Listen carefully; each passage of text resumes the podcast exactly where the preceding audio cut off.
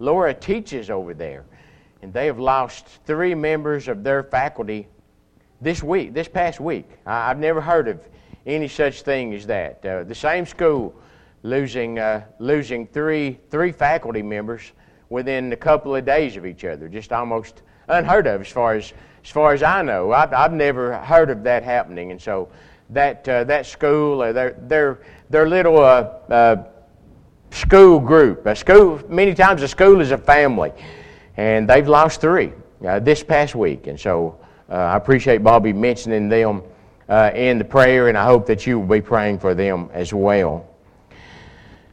The lesson tonight might be, in some ways, considered part two uh, from this morning. It's, it's not the same lesson. It's not exact. It's not really even close to the same. At least the first part is not. But as you get into, as I get into the second part of this lesson, you'll see the similarities between it and the lesson that we preached this morning about uh, loving not the world, neither the things that are in the world. I'll begin like this. There is nothing that can separate us from the love of God. God's love is everlasting. God's love includes everybody. God loves Christians, of course, but God loves people who are not Christians as well. They, they're not trying to do what He wants them to do, they're not living the way that He wants them to live, but God loves them anyway. And He blesses the Christians and He blesses those folks that are not Christians. Jesus tells us in the Sermon on the Mount that He makes His sun to rise on the evil and the good, and sends rain on the just and on the unjust. And so God, God loves us all, and He blesses everybody. I, I always think about when we're talking about this particular aspect of God's love, I think about the Israelites. God's chosen people. God provided for them, protected them, helped them, took care of them. And yet, the nation of Israel was never very faithful for any length of time. They, they must have been a great disappointment uh, to, to God at times. And yet, in the book of Jeremiah, in Jeremiah chapter 31, God told Israel through the prophet Jeremiah, I have loved thee with an everlasting love. Not because they had earned it, because they hadn't, but God loved them anyway. In the same way, God loves all men today, and He would have all men to, to go to heaven. In 2 Peter 3 and verse 9, Peter tells us that He is long suffering to usward, not willing that any should perish, but that all should come to repentance. God wants everybody to go to heaven, and He has provided the way for that to happen by obeying the gospel, by practicing the New Testament. We can all spend eternity in heaven. It's there and it is available to us. God has provided that plan for us to be reconciled back to Him despite the fact that all have sinned and come short of the glory of God despite the fact that we are weak human beings and we make mistakes, God has provided the way for us to go to heaven. You know, sometimes I think, folks, uh, maybe not us, I hope that we know better, but I believe some folks see God as a tyrant. He's sitting up there in heaven and he can't wait to punish us. He's hoping that, that we will make mistakes so he can be justified in punishing, uh, punishing us in some way. The, just, the, just the opposite is true. Uh, God, God loves us all. He wants us to be obedient. He wants us to go to heaven. But we, we can separate ourselves from the benefits of God's love. God is not going to stop loving us but we can separate ourselves from God. It was the prophet Isaiah in Isaiah chapter 59 who tells us that the Lord's hand is not shortened, that it cannot save. It's, it's not that. Nor his ear heavy that, that he cannot hear. That, that's not it. But verse 2 of that chapter says, But your iniquities have separated you from your God, and your sins have hidden his face from you. God, God loves us and he wants to save us, but we can separate ourselves from God by our own disobedience. In the second and third chapters of the book of Revelation, Jesus tells each of the seven congregations of Asia, we call them the seven churches. They were, they were not seven different churches, they were seven congregations of the Lord's church. And he tells, tells each one of them what condition they are in or how he sees them. And in Revelation chapter 2, I want to show you what he says to the, the congregation at Ephesus.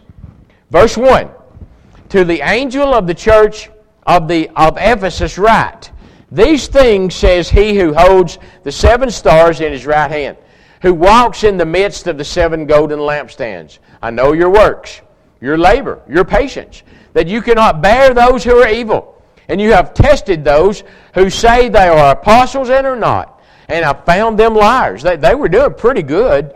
And you have persevered and have patience and have labored for my name's sake and have not become weary. Nevertheless, I have this against you. You have left your first love. Remember, therefore, from where you have fallen, repent and do the first works, or else I will come to you quickly and remove your lampstand from its place unless you repent. God did not leave the Ephesians, they had left Him. And it is possible for us to do the same thing in our day. Paul warns us in 1 Corinthians chapter 10 and verse 12 let him who thinks he stands take heed lest he file. We're cruising right along, and we got it. Uh, we got it on automatic pilot, and we think, man, I'm I'm on the road to heaven, and I've I've got it made. But Paul says, better take heed. You better better double check. Make sure you're on the right road. To the Galatians, same Apostle Paul, those Galatians who were trying to justify themselves by the law of Moses. Paul told them that they had fallen from grace in Galatians 5 and verse 4.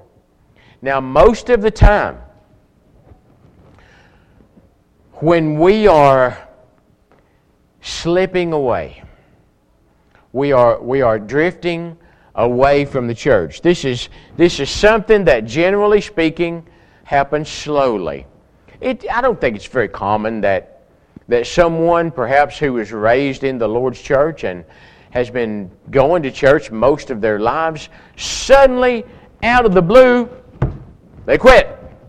That doesn't happen very much. Instead, we, we slowly but steadily drift away. And you know, it, it doesn't take any effort at all. As a matter of fact, if we're not trying to keep that from happening, it will happen. It doesn't take any effort at all for us to drift away. And so many times we don't recognize what's happening to us. We're slipping away from the church and we don't even realize it. We're still attending, at least uh, sometimes. We're there part of the time, but our heart's not. And we're not really worshiping even when we show up. Uh, uh, our, our body is there, but our heart is not. We're not really worshiping in spirit and in truth. We will find ourselves looking around to find out what this brother is doing wrong or that sister. We'll be looking for a, a, a finger to point. We'll be, we'll be looking for a reason to quit. If we see those signs, if we see ourselves doing those things, then we can be certain we are slipping away. And we might blame our brothers and sisters, we might blame the preacher, we might blame the elders, but the truth is, it's something inside of us. No, really, what I, what I should say is, It's something that we are lacking on the inside. Jesus tells us, If you love me, keep my commandments. If we are slipping away from the church, we don't love Jesus the way we should. If we are slipping away from the church, it means that we don't. I'm just going to say this. I'm not trying to insult anybody personally. We don't have enough character. We don't have enough determination about ourselves to stay faithful. It's on us, my friends. I'm not going to sit, stand here and tell you that all of your brothers and sisters are perfect because they won't be. I'm not going to tell you that they won't occasionally rub you the wrong way in, in some way. That, that, that might happen. You might get offended by something the preacher says. If he's preaching the truth, then just get in line with what he says. It, it, it's on us. If we let ourselves drift away from the church, it's on us. And no matter how many fingers we might point, it's just a matter of us not having enough strength of character to stay faithful. Being a faithful member of the Lord's church over the long term requires a serious effort. And if we stop becoming a faithful member of the church, it just says that we are not willing to try hard enough. It's on us. Regardless of who we blame, it will be on us. It's, it's something that we are lacking. No, our brothers and sisters are not perfect, but I suspect if we look, took a good long look in the mirror, we would see that neither are we. Love of God, as we, these are the points that we made this morning. Love of God, love of the world cannot continue in the same heart at the same time. One of them is going to crowd the other one out.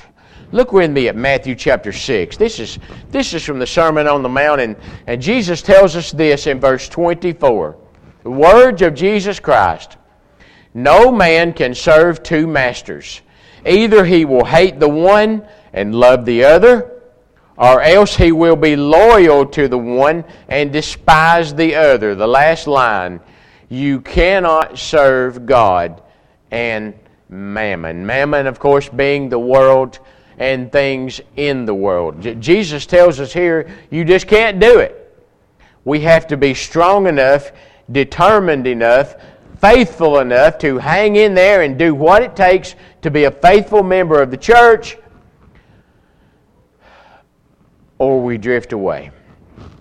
This morning we quoted from 1 John 2 and verse 15, where John tells us to love not the world, neither the things that are in the world. If any man loves the world, the love of the Father is not in him, John says.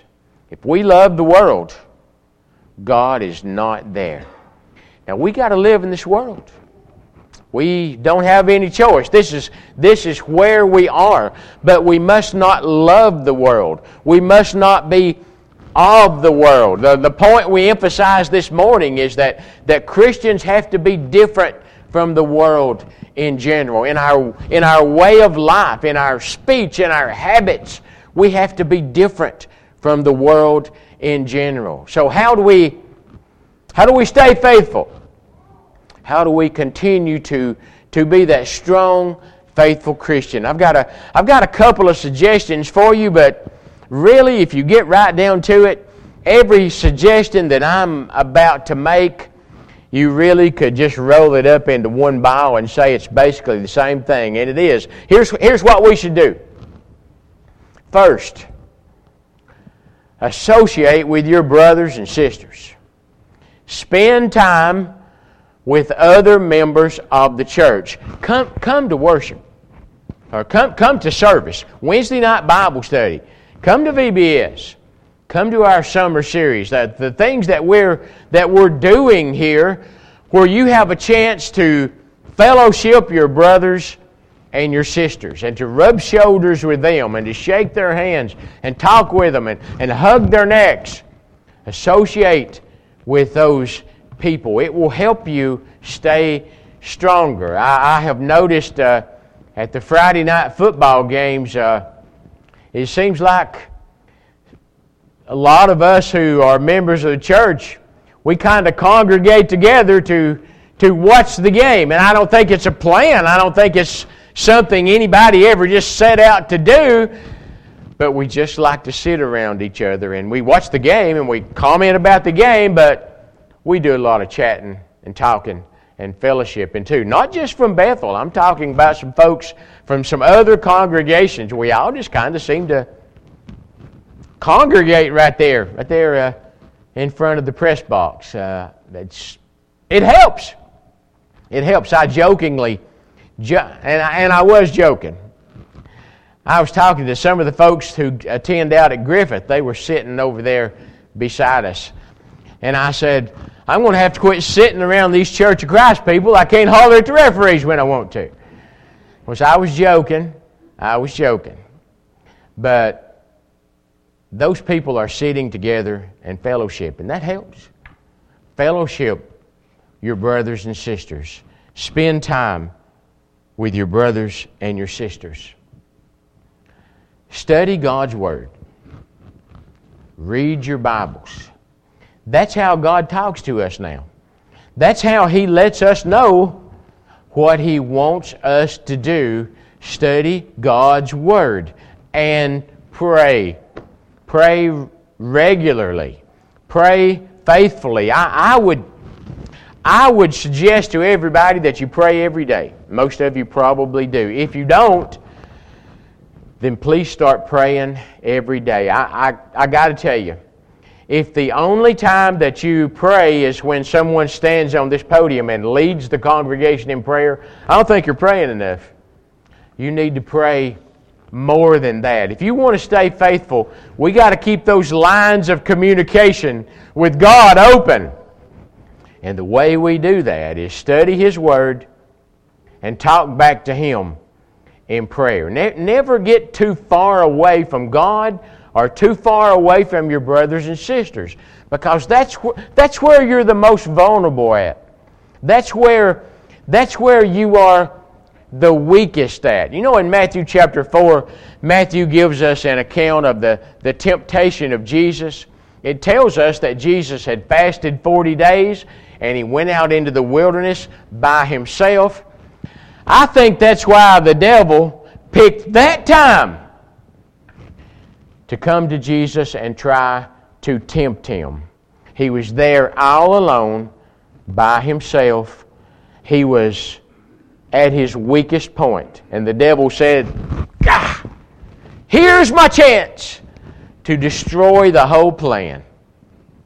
Jesus was able to resist the devil. But have you ever noticed that as Matthew finishes that particular story, he says that the devil left him, but the angels came and ministered to him. Even Jesus Jesus needed a, a little association, he needed a little fellowship. And the angels came to help him. We, we need those things, brothers and sisters. Spend time. Spend time. Associate with your brothers and sisters in the study of God's Word and in prayer. You can't be helped if you're not here. You can't help somebody else if you are not here. So don't, don't separate yourselves from your Christian family. The devil has no real power over us. Now, he, can, he can tempt us, he can't make us do anything. The devil cannot come between us and God if we don't let him. James tells us in James 4 and verse 7, he says, Submit yourselves therefore to God. Resist the devil and he will flee from you. Draw nigh to God, and he will draw nigh to you. Stay close, stay in touch, stay faithful, go to heaven. God wants you to go to heaven. But our obedience is required. Tonight, if you are not a member of the Lord's church, this is an opportunity for you to make a change for the better in your life, to put yourself in a position to spend eternity in heaven. It's, as we say, a no brainer. Why would we not want to do that? To put ourselves in that position. You can obey the gospel tonight. Repent of your sins. Confess your faith in Jesus Christ as the Son of God. Be immersed in the waters of baptism for the remission of sins. You can do that this very evening. Perhaps you have been a Christian at some time, and maybe, maybe you just slowly but steadily drifted out of the church. If that is the case, this is a chance for you to return while there is time and opportunity. Repent of those things that caused you to stray. Request the prayers of the faithful and be restored while we stand and sing.